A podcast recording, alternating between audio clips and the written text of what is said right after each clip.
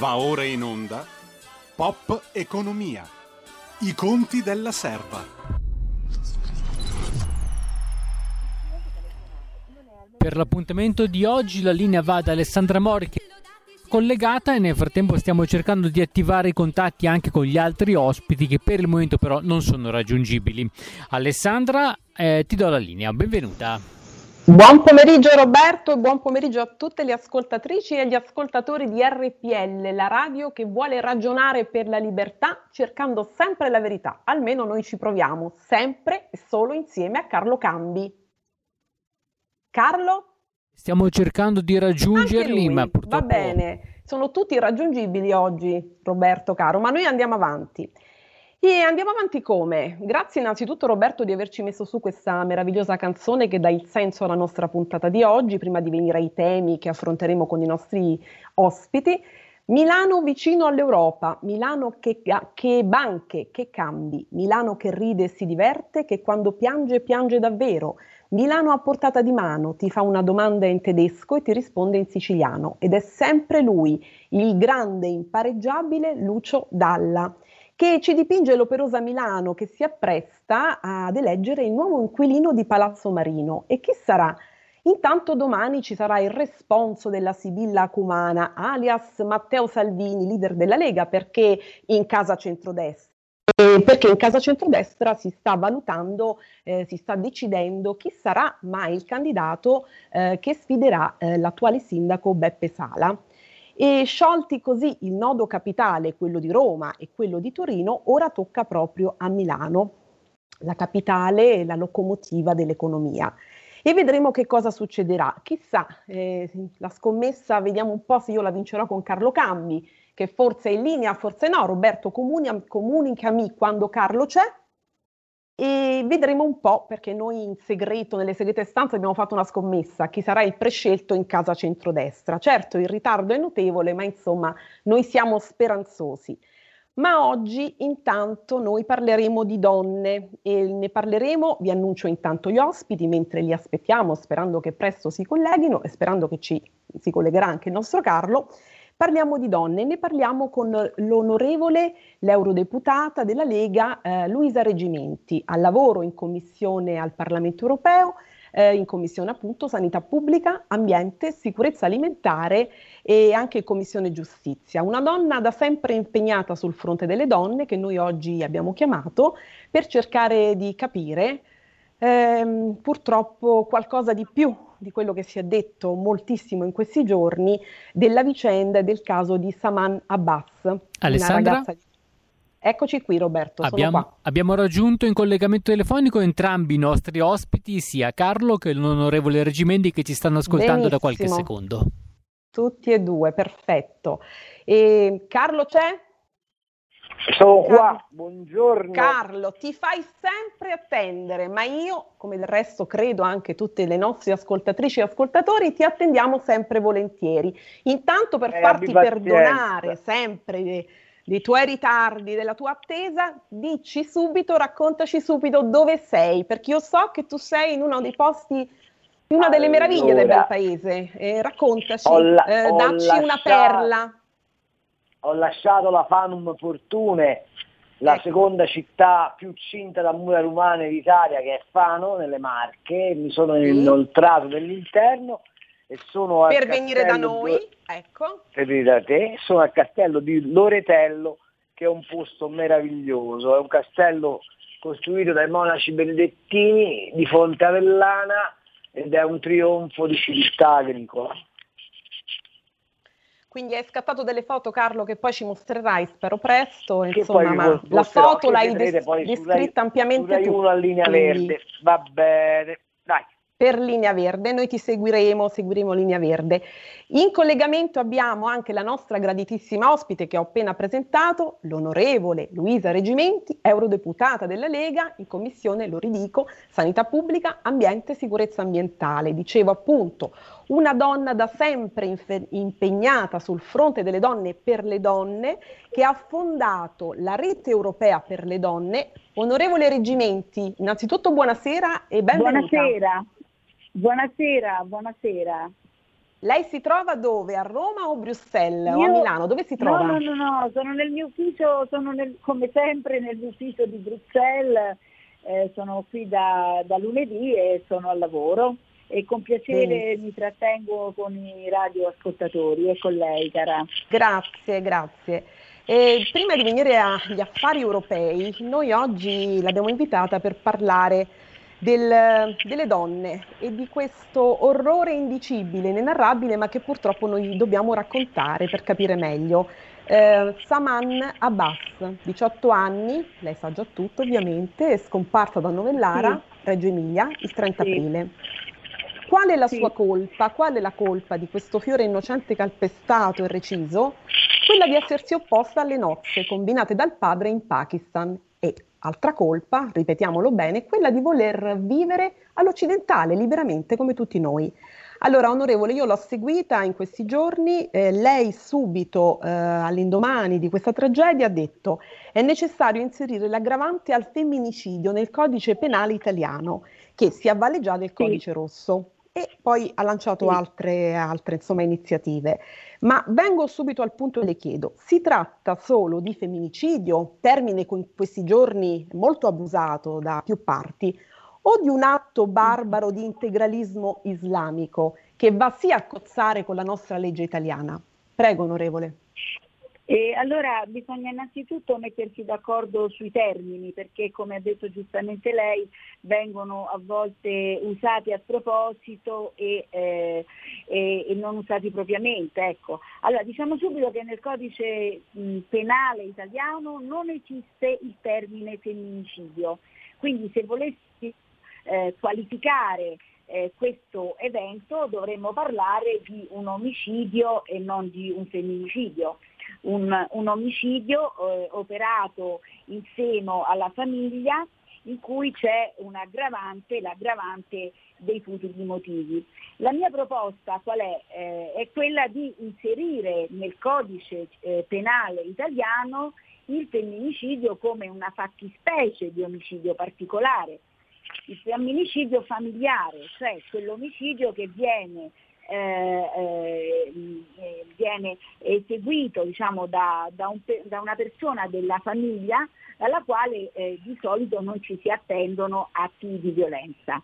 In questo caso però non parlerei neppure di eh, femminicidio familiare perché quelli che sono stati indicati come futili motivi, o cioè il fatto che la ragazza avesse già denunciato episodi di abuso familiare, che era stata ospitata in una casa famiglia per minorenni per un breve periodo, ma poi raggiunta la, la maggiore età era stata rimandata a casa per avere i documenti per l'emancipazione, proprio su questo tema che la famiglia diciamo, eh, faceva leva per farle sposare l'uomo che non amava e eh, una ragazza alla quale non era stato eh, permesso di andare alle scuole superiori, che spesso era stata obbligata a dormire mh, fuori di casa, sul marciapiede, insomma situazioni che erano state eh, segnalate alle autorità.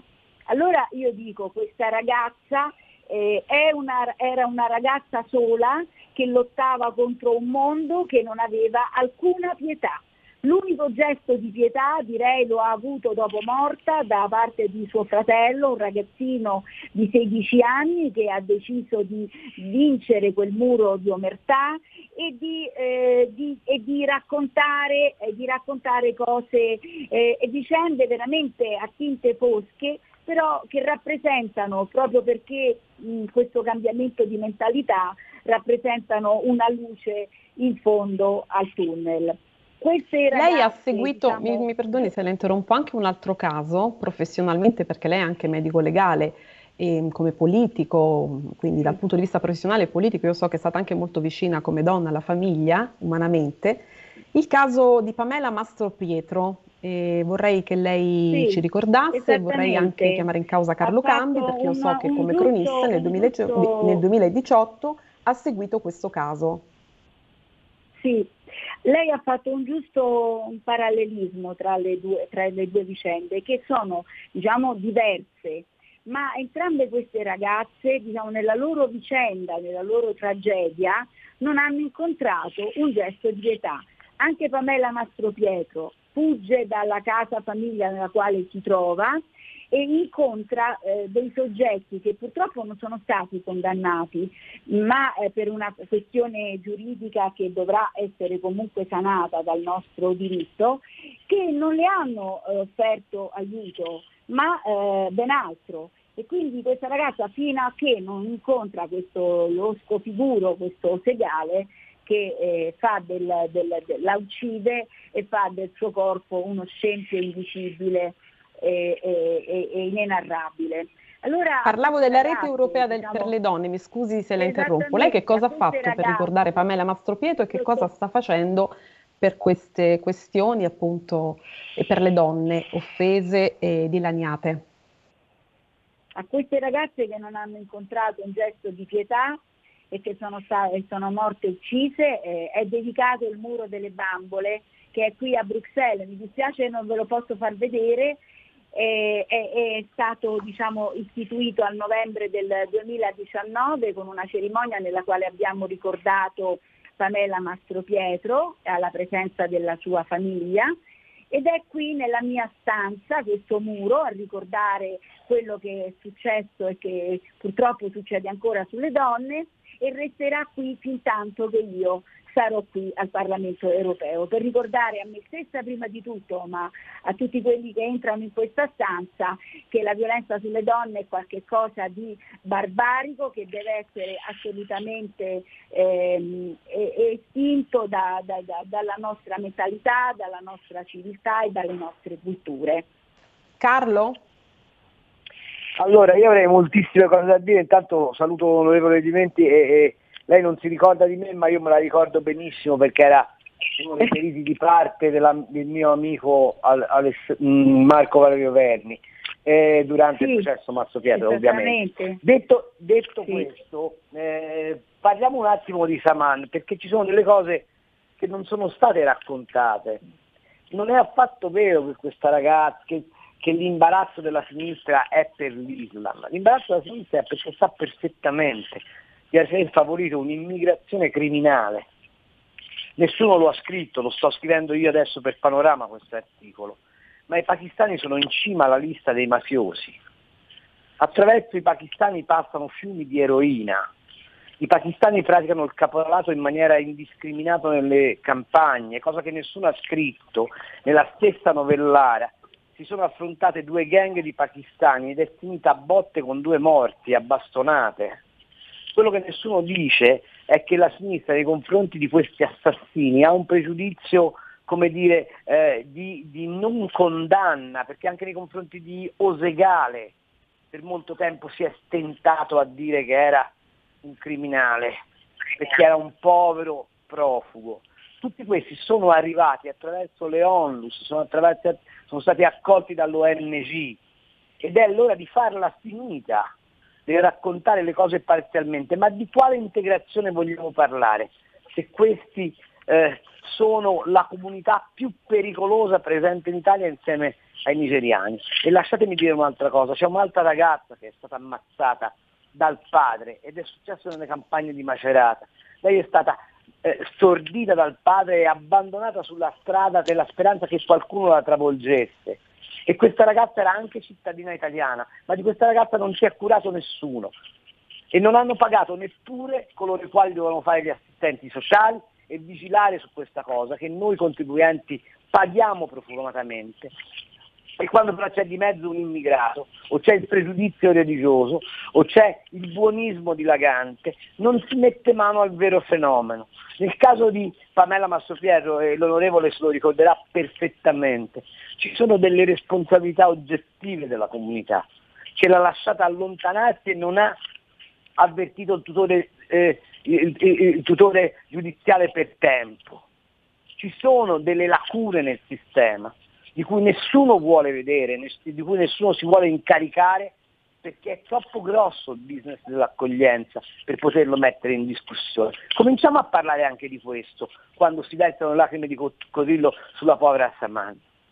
Parliamo Carlo, ha detto delle cose molto forti, par- onorevole Reggimenti. Parliamo, parliamo, parliamo del fatto che senza quei braccianti schiavizzati buona parte dell'agricoltura italiana non starebbe in piedi perché la PAC che l'Europa ci vuole imporre non ci consente di avere margini sufficienti per retribuire i contadini. E adesso andiamo anche alla PAC, sentiamo l'onorevole Reggimenti su eh, questo eh, commento così forte cosa, di Carlo Cambi. Dire, scusa, l'ultima cosa, volevo dire Prego. all'onorevole Reggimenti, sono d'accordo sull'aggravante, ma non per femminicidio. Introduciamo l'aggravante del legame parentale assorbente di qualsiasi scriminante, cioè questi criminali, che siano uomini, donne, mamme, bambini, se c'è un legame parentale con la vittima devono avere le pene raddoppiate. Lo trovo giustissimo esatto. io. Ed è proprio quello che chiede la mia, la mia proposta di legge sul femminicidio, cioè l'aggravante nel caso del femminicidio familiare. familiare. Però qui eh, c'è anche qualcosa di più, ecco, esattamente eh, siamo, siamo, in un clima di illegalità assoluta, naturalmente ancora le indagini sono in corso, eh, quindi, però diciamo che gli inquirenti hanno già dato una, una, una parziale versione dei fatti, sappiamo che questa ragazza è stata sicuramente uccisa e quindi direi che c'è qualcosa di più, c'è un clima di illegalità diffusa nella quale si, può, si pensa che in un paese è possibile fare qualsiasi cosa, anche prendere una ragazza, ucciderla e rimanere infiniti. Certamente. Grazie onorevole e... Reggimenti. Eh, io scusate se mi sono lanciato in questa cosa, ma sto scrivendo questo articolo per Panorama e sono andato a guardarmi le cifre c'è un rapporto del Ministero degli Interni sulla comunità pakistana italiana che fa vedere i brividi ed è strano che nessuno se ne occupi. Eh, la comunità pakistana è quella che ha meno integrazione, meno lavoratori, ha più ragazzi nulla facenti, ha, una, ha, ha il minore grado di istruzione, non si riesce a far andare le ragazze pakistane a scuola. Lo Stato è come se avesse abdicato. Ecco perché poi quando vedo che la gente piange, lacrime di coccodrillo sulla, sulla povera Saman, eh, mi, mi, mi, mi indigno, perché c'è una assenza di autorità da parte dello Stato nei confronti di queste comunità. Bene, anzi male, malissimo. Hai ragione tu Carlo e onorevole ovviamente, bisogna invertire la rotta e decisamente. Eh, tu hai, uno, hai, usato un termine PAC, politica comune agraria. Sì. Facciamo un salto in Europa, lì dove lei, onorevole Reggimenti, a Bruxelles. L'agroalimentare vale il 15% del PIL nazionale. C'è molto, molta rivolta sulla PAC, sia i produttori che i consumatori non sono, non sono contenti. Eh, ieri eh, il presidente di Confagricoltura, Massimo Gianzanti, ha rilasciato un'intervista durissima al Corriere della Sera e ha detto vogliamo un accordo eh, ma non un accordo a tutti i costi. Lei, onorevole Reggimenti, che è molto impegnata sulla eh, tutela del Made in Italy, insomma, ha fatto delle dichiarazioni molto forti e si è mossa molto per la, questa strampalata idea della dealcolazione eh, contro il Nutri-Score. Ecco, sulla PAC ritiene che ehm, siano tutelati, eh, adeguatamente tutelati gli imprenditori agricoli e le nostre imprese agricole? che l'Europa stia facendo allora, bene? Che cosa si potrebbe fare per aiutarli? Sulla riforma della politica agricola comune siamo qui in Europa in una situazione di stallo. Le discussioni sono, vanno ormai avanti da anni e lo scorso maggio il Parlamento e il Consiglio non hanno trovato una, un compromesso sulla nuova politica agricola. Il punto di stallo è stato raggiunto in quanto le posizioni erano troppo distanti per quanto riguarda l'architettura verde, cioè quegli aspetti che dovrebbero coincidere con le richieste volute dal patto verde europeo, il famoso Green Deal. E qui c'è un errore di fondo perché la politica agricola comune è una politica fondamentale pensata per gli agricoltori e, sugli agricoltori che dovrebbe concentrarsi. E l'obiettivo è questo, un'armonizzazione delle politiche europee per dare agli agricoltori la possibilità di competere alla pari all'interno del mercato comune. E invece le misure che si vogliono eh, a tutti i costi andrebbero ad incidere proprio su questa competitività anche nei confronti del mercato internazionale. Quindi eh, la politica agricola è rivolta al settore primario, è un settore primario, è politica economica quindi deve risultare snella, flessibile, in grado di favorire lo sviluppo delle imprese che fanno aumentare il mercato europeo in questo settore e che generano anche occupazione. Un'altra cosa, i, i, consumatori che cosa chiedono? Chiedono prodotti genuini che siano legati alla tradizione e ai territori, non il vino annacquato, il latte di piselli e le larve eh, tra, tramutate in farina, eh, come è stato proposto dalla strategia Farm to Fork. E poi un altro punto importante è che all'interno delle discussioni è stato anche inserito il ruolo della condizionalità sociale, ovvero de, eh, della richiesta eh, dei sussidi agli agricoltori che eh, devono essere vincolati rispetto ai diritti dei lavoratori. Eh, questa proposta aggrava ulteriormente gli adempimenti burocratici che le imprese agricole devono già eh, fronteggiare. Quindi speriamo che i negoziati eh, che riprenderanno questo mese eh, potranno finalmente definire un quadro eh, che sia adeguato e di buon senso e noi faremo sicuramente la nostra parte Carlo, ci segnalano che abbiamo una, una chiamata di qualche ascoltatrice e ascoltatore sul Pakistan. Io la prenderei volentieri perché è un tema dove siamo stati molto chiari. Cioè, Don Reggimenti, che ne pensate? Certo, sì. Pronto? Eccoci, Pronto? ci siamo. Buonasera. Pronto? Buonasera, salve. Sì. Eh, niente, sono Marco, chiamo da Padova e diciamo che volevo intervenire una, un attimino sulla questione sì. di questa povera ragazza che sappiamo ormai purtroppo che fine ha fatto, no? e a riguardo anche a, al mondo islamico. Eh, perché in questi giorni, premetto, sono anche un po' esperto di ah, religioni, di, queste cose, avendo studiato filosofia, roba, insomma, ecco, e, e, anche studiato la storia, storia anche ant- antica. E questo discorso che i musulmani uccidono le loro donne, le loro donne parliamo, quando vengono diciamo, e non me le vogliono le femministe adesso coperte dai maschi cosiddetti eh, cristiani o infedeli, come parliamo, vengono uccise perché il loro sangue diventa impuro e questo succedeva dal tempo dei templari.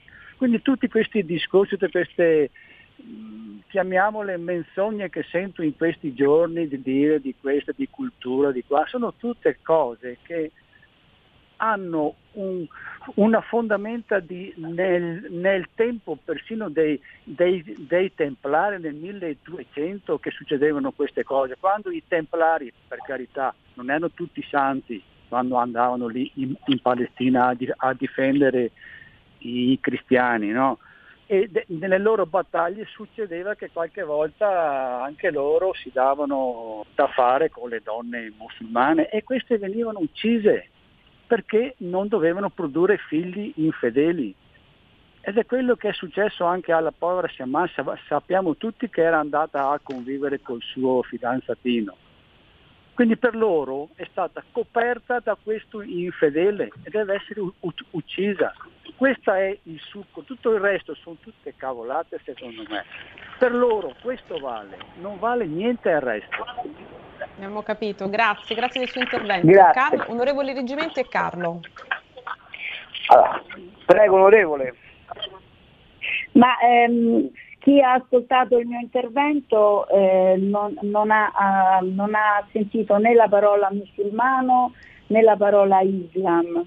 Eh, io ho parlato di cultura eh, patriarcale e ho parlato di un atteggiamento che non, sicuramente po- potrebbe avere radici religiose, ma, ma, non è a quello che mi riferisco in uno Stato che comunque è, è laico e quindi la violenza, la sovrastruttura ideologica che sottende al diritto, al diritto di Saman è di matrice patriarcale ed è eh, perpetuata la subordinazione di genere eh, e l'assoggettamento fisico e psicologico della donna fino alla schiavitù e la morte. E direi che non è un fenomeno soltanto di di un, certo, di un certo, tipo e non, lo, e non lo classificherei come un qualche cosa che è mm, di una determinata religione piuttosto che un'altra.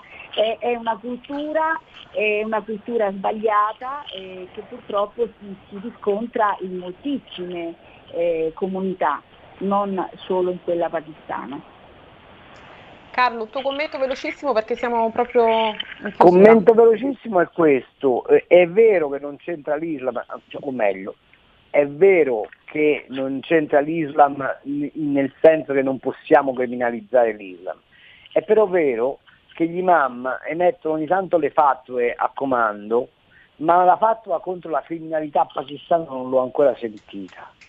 Non ho ancora sentito nessuna condanna dal punto di vista religioso e morale presso dei mercanti di morte che spacciano droga. Non ho ancora sentito nessuna condanna di coloro i quali inseriscono nella società occidentale minandola dall'interno.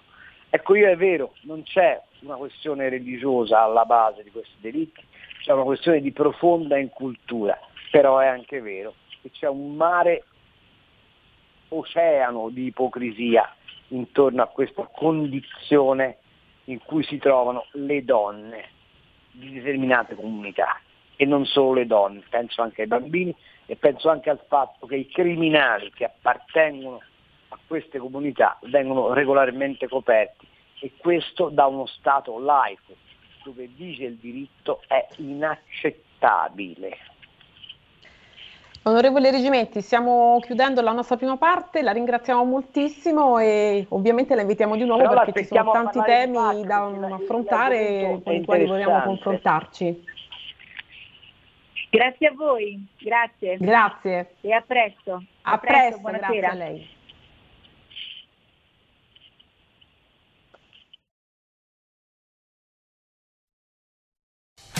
Porta con te ovunque RPL la tua radio. Scarica l'applicazione per smartphone o tablet dal tuo store o dal sito radiorpl.it.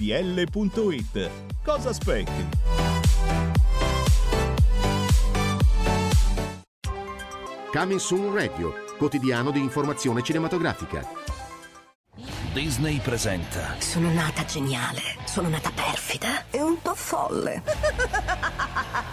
sono cruella. Benvenuto, mondo crudele. Un lato di te è un po' estremo. Sì, tesoro, ed è divertente. Crudelia. Voglio fare arte e voglio combinare guai. Ci stai? Io i guai li amo. Dal 26 maggio al cinema salvo disponibilità e dal 28 maggio con pagamento aggiuntivo per gli abbonati Disney Plus. Condizioni di abbonamento su disneyplus.com.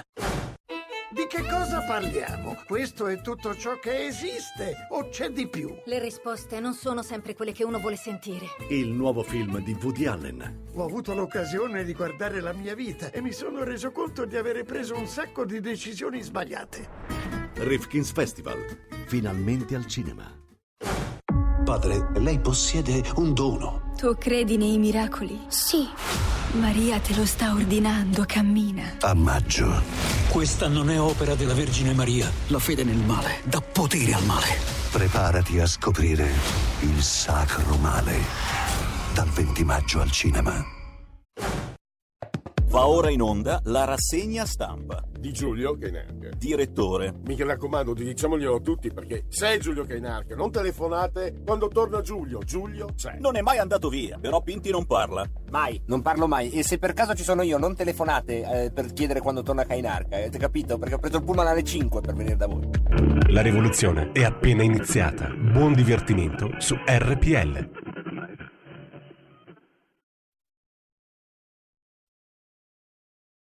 Eccoci qui. Carlo, ci siamo?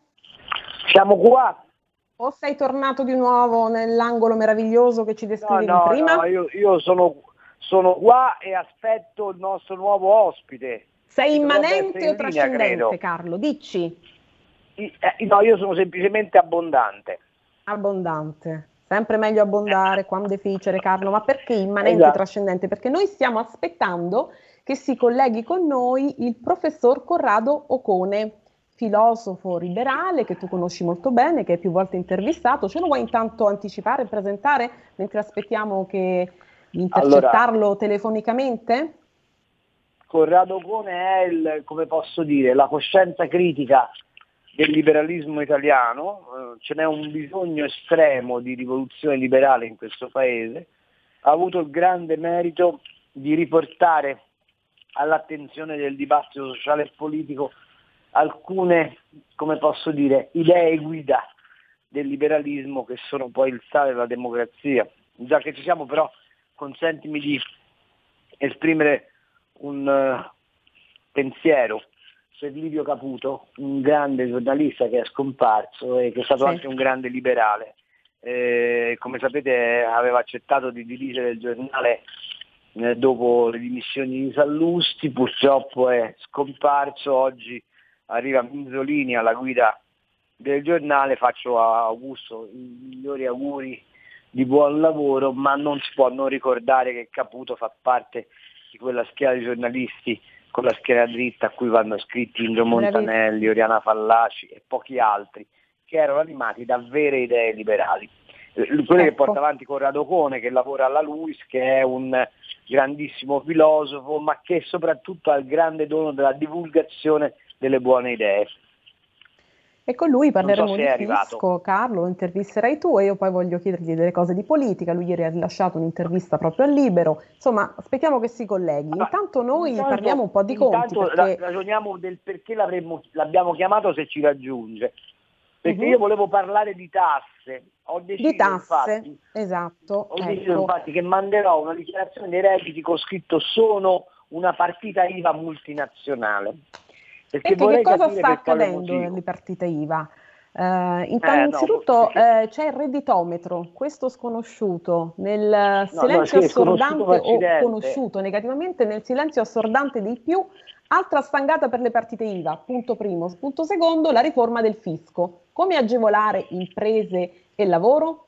Carlo, vai. Allora, il redditometro non è affatto un, uno strumento ignoto, è stato in vigore per lunghissimo tempo, poi ci hanno rifilato gli studi di settore, poi addirittura come sapete è arrivato il merito fiscale, cioè oggi voi potete avere una pagella dall'Agenzia delle Entrate che vi dice se siete un dichiaratore fedele o infedele. Io per esempio ho 10 lode, il premio che mi danno è veramente ridicolo, nel senso che mi accorciano di un anno la prescrizione delle eventuali somme non pagate, ma il merito fiscale e gli studi di settore dovevano, come dire, tacitare il redditometro. Perché? Perché il redditometro è basato su un principio, che lo Stato vuole sapere dove spendi i tuoi soldi.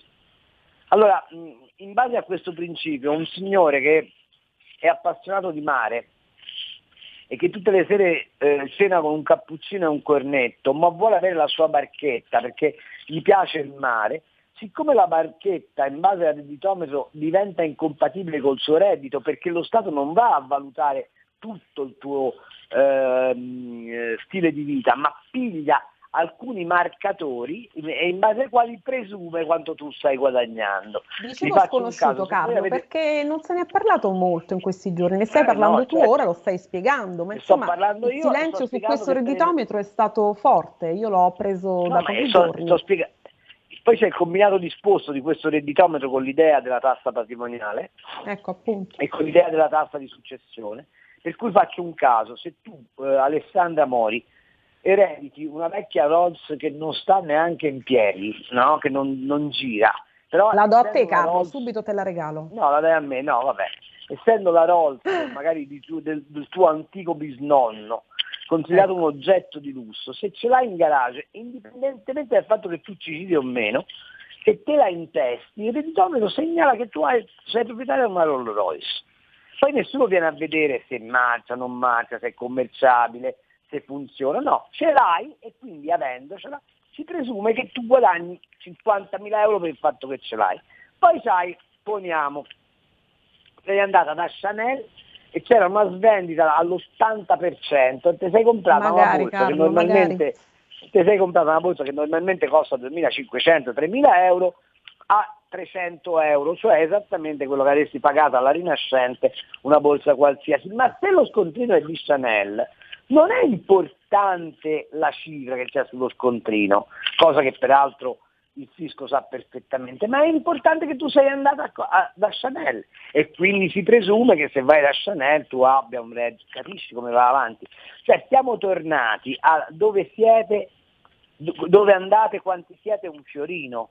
eh, e per fortuna che parlano di fisco amico. E tutto questo mentre il G7 dice ai signori del web, cioè ai vari Bezos, ai vari Bill Gates, ai vari Musk, che guadagnano miliardi, fantastiliardi, al massimo si può applicare una tassa del 15%, mentre se tu in Italia dici voglio la flat tax, ti, ti eh, come dire, ti rimbalzano di, di, di insulti. Lo, lo, capite che stiamo vivendo una grande bolla di fake, stiamo vivendo in un grande eh, rimpallo di politically correct, che sono tutte le cose che un liberale non sopporta, perché noi vorremmo semplicemente una cosa, che lo Stato si impicciasse di noi il meno possibile e ci chiedesse il meno possibile dandoci in cambio poco ma, ma, ma in maniera efficiente.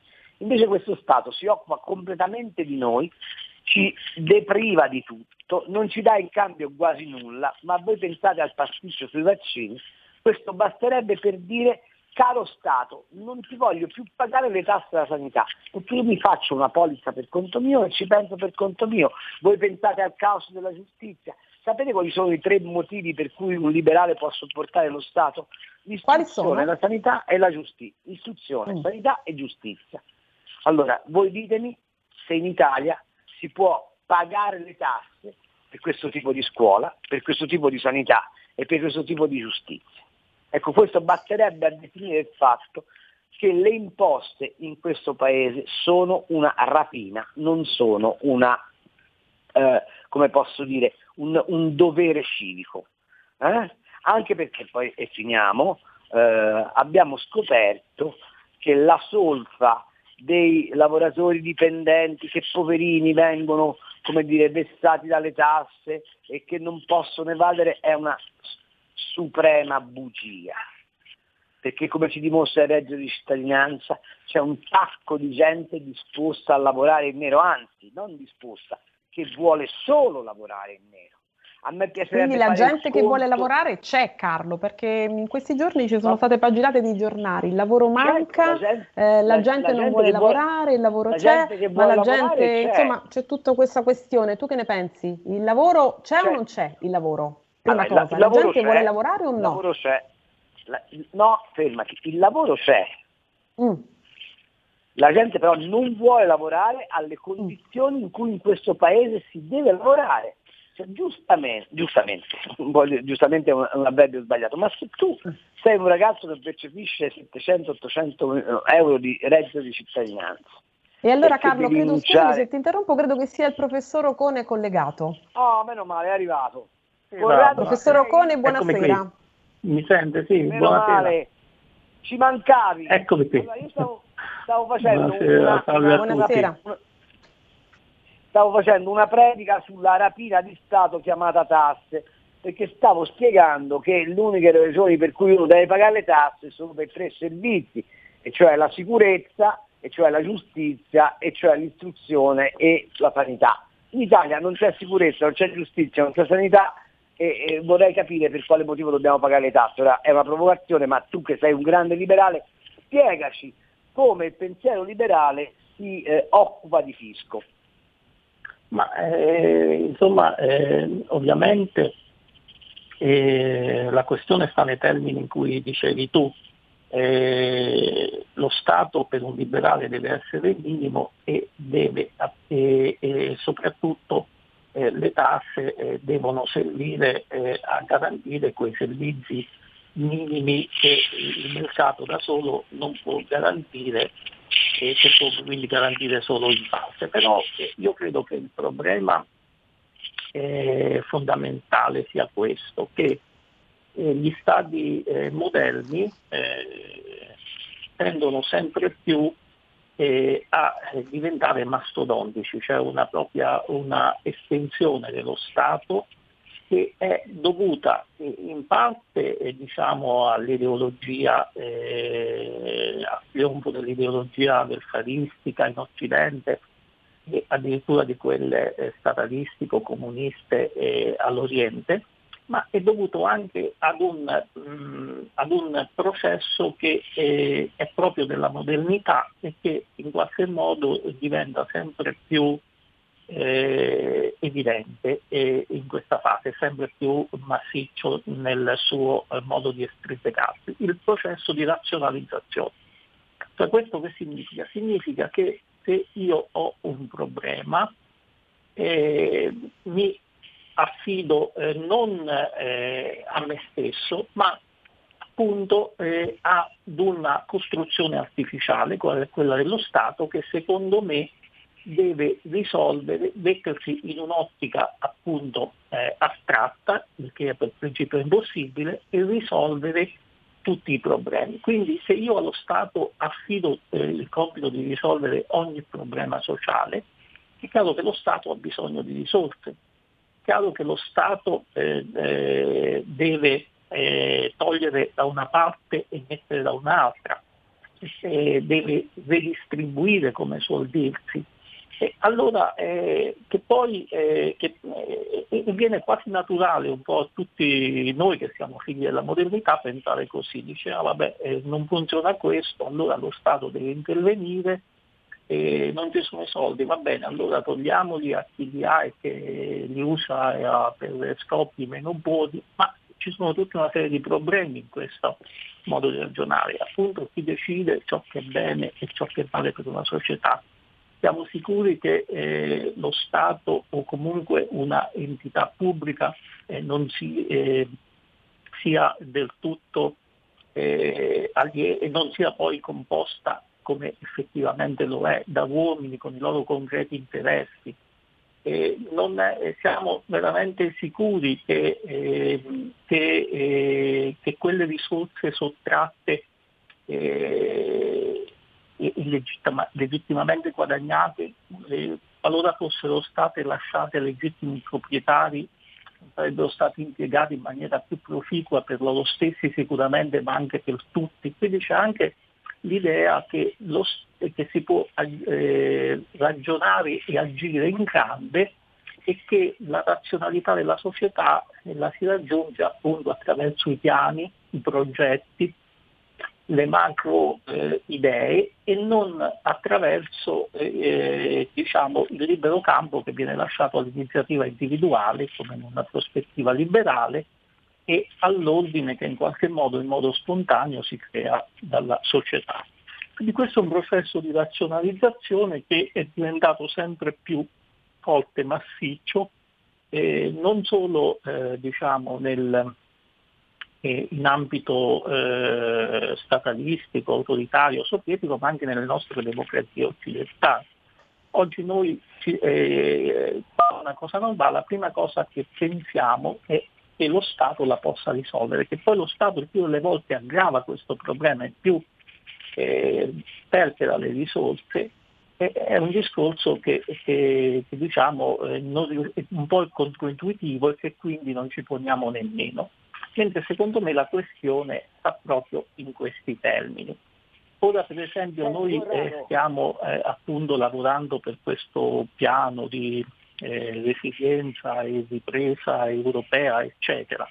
Appunto sempre di piano si tratta, cioè quindi qualcosa che ricorda un po' i vecchi piani quinquennali sovietici, Ovviamente eh, non voglio dire che siano la stessa cosa, però l'idea appunto della programmazione, della pianificazione, della razionalizzazione in grande, la storia ci ha dimostrato che per, eh, che per quella eh, diciamo, legge dei fenomeni sociali eh, che è eh, la eterogenesi di fine, oppure, lo vogliamo dire in altri termini, le conseguenze eh, intenzionali, delle azioni intenzionali, eh, finisce, eh, no, non ha mai un buon esito. Non solo non ha un buon esito, finisce spesso per aggravare i problemi, finisce per arricchire determinate persone che sono poi i burocrati, le persone, eh, le persone che appunto lavorano a più diretto contatto con la macchina statale, le quali in qualche modo hanno sottratto ad altri risorse da altri guadagnati e risorse che molto probabilmente lasciate a chi le aveva legittimamente guadagnate avrebbero fatto in modo che, eh, che fruttassero di più per tutti, per tutta la società. Quindi poi il discorso liberale è questo e io il discorso delle tasse lo riconduco molto al discorso di combattere eh, la nostra eh, idea che la società debba essere razionalizzata in senso astratto. C'è molta più ragionevolezza nel lasciare all'individuo in campo economico, ma non solo, libertà, che non nell'idea di programmare e pianificare. Questo discorso per me ha un corrispettivo un po' in tutti i campi, lo ha sicuramente in quello dell'economia, ma se vogliamo pure tutti i discorsi che spesso facciamo, pure con Carlo Cambi sul politicamente corretto, nascono dall'esigenza di eticizzare, razionalizzare, di, sempre con l'arroganza di sapere cosa è bene per il tutti, per tutti e per il tutto che è la società. E quindi diciamo, la, è la mentalità liberale per prima cosa, prima ancora di scegliere nei dettagli, che ovviamente lasciamo ai tecnici, agli economisti, eccetera, prima ancora di scegliere nei dettagli, dovrebbe insistere proprio su questo eh, cambio di prospettiva. Quando c'è un problema dobbiamo pensare che noi in quanto individui, attraverso la nostra azione, anche la nostra cooperazione, siamo in grado di risolverli eh, meglio, in maniera più efficace, più efficiente, più, eh, più giusta eh, che non una entità a cui che crediamo super partes se non lo è e che, a cui affidiamo eh, tutte diciamo, le nostre prerogative. Questo per quanto riguarda che, la politica, eh, professor Ocone, sta avanzando l'idea di unire, di federare, un cambio di prospettiva, questo? Lei ieri ha rilasciato un'intervista al quotidiano Libero dove ha spiegato molto bene questa mh, esigenza, questa mh, anche difficoltà del centrodestra. Um, quest'idea di federare tra Lega e Forza Italia, quanto potrebbe cambiare il centrodestra e potrebbe indebolirlo, potrebbe rafforzarlo? Ma eh, io, eh, io eh, appunto eh, sono da una parte molto legato al discorso liberale, da una, dall'altra sono anche molto realista, cioè eh, credo nel realismo politico, cioè uno può anche affermare eh, le idee più belle o quelle che ritiene più giuste, poi se tutti gli altri la pensano diversamente è un po' difficile diciamo, eh, far sì che esse fruttifichi. No. Io dico che in Italia c'è eh, tutta eh, una, come posso dire, l'Italia è fatta di, anche di persone che non attendono dallo Stato eh, assistenza, eh, che non attendono dallo Stato benefici, ma che vogliono, eh, vogliono, semplicemente che lo Stato non le intracci nel loro libero fare e vogliono in qualche modo farsi da sé. Questi sono i ceti eh, produttivi che portano avanti l'Italia, sono eh, i ceti a cui eh, ha cercato mh, di dare espressione Forza Italia nella sua ventennale storia, anche se a volte diciamo, tradendo le aspettative, forse avevamo posto la, la base delle attese troppo in alto, eccetera. E comunque è tutto eh, un ceto sociale che è al nord soprattutto, ma anche al sud, eh, perché ci sono delle esperienze imprenditoriali interessanti anche al sud, che, eh, che non ha oggi rappresentato che non ha oggi rappresentanza perché eh, Forza Italia è ormai eh, un partito che risente molto diciamo, del fatto che eh, pure della leadership di, di Silvio Berlusconi che in qualche modo è venuta un po' meno eh, e risente molto gli fattori ma soprattutto eh, questa, questa Italia profonda, produttiva, concreta che non, che non, aspetta che lo Stato risolva i propri problemi, oggi eh, non è rappresentata eh, dalla, dalla, sinistra anche perché eh, la mentalità di questa Italia è proprio eh, l'opposto di quella della sinistra, sia della sinistra riformista sia di quella massimalista.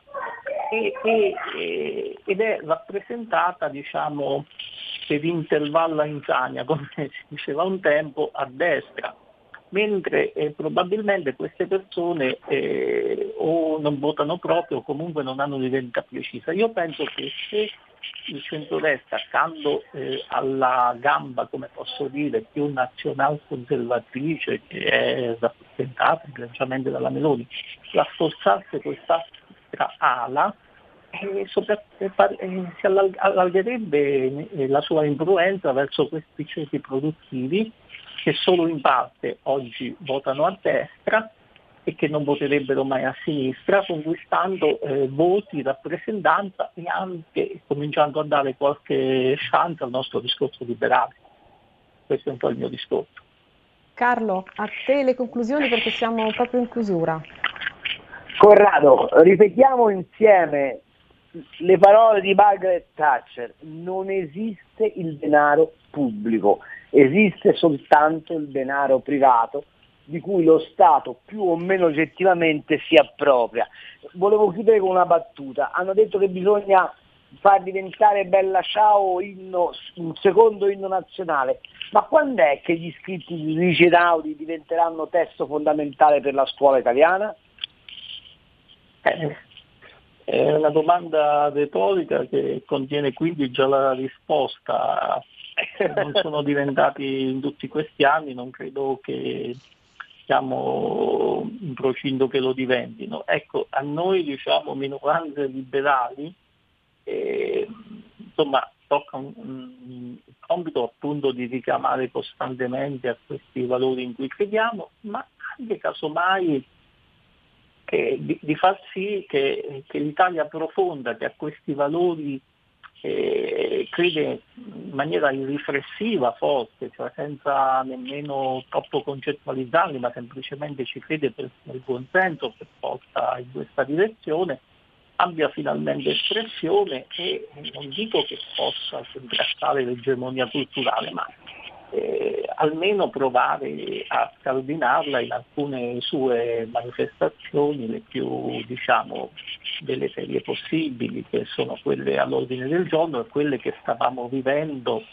eh, drammaticamente e tragicamente col primo governo Conte, che era il governo più a sinistra della storia repubblicana, dove eh, praticamente eh, si giocava tutta la partita fra assistenzialismo, sussidi, eh, redditi di cittadinanza, insomma, eh, tassazione per i più ricchi, cioè tutto quello che proprio la sensibilità eh, liberale eh, direi che prima che eh, per idee ripugna per sentimento e per sensibilità. Professore, è bellissimo Grazie. parlare con lei, io avrei tante cose da chiederle, i temi sono moltissimi, noi non possiamo fare altro che invitarla di nuovo. No, no, speriamo presto in un suo nuovo Corrado. contributo. Allora, grazie, grazie, grazie.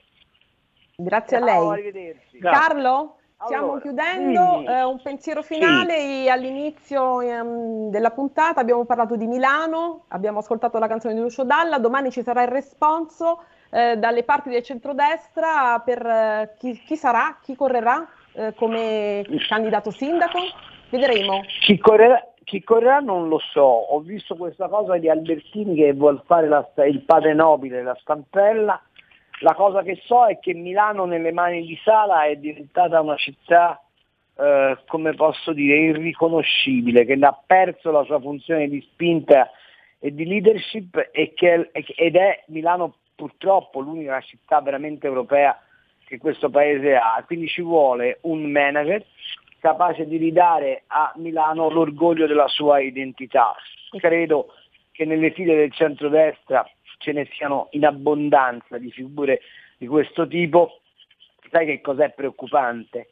È che sì, la crisi eh, dello Stato, è che la crisi della macchina pubblica è tale per cui chi ha talento fugge dallo Stato, il che è veramente il tramonto di un'idea di democrazia matura e speriamo anche in un candidato sindaco, in un sindaco, chi sarà, sarà, che incarni, che sappia interpretare quell'idea di impresa di cui Milano è stata sempre promotrice e che ha sempre incarnato.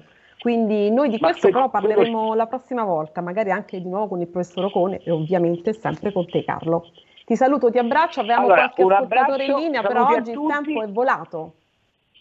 Mi raccomando, RPL ragionale per la libertà per capire, per cercare sempre la verità. Ok, Ciao ciao Ale, ciao a ha Ciao, ciao, ciao. Arrivederci, a martedì. Ciao a tutti, un abbraccio. Avete ascoltato Pop Economia.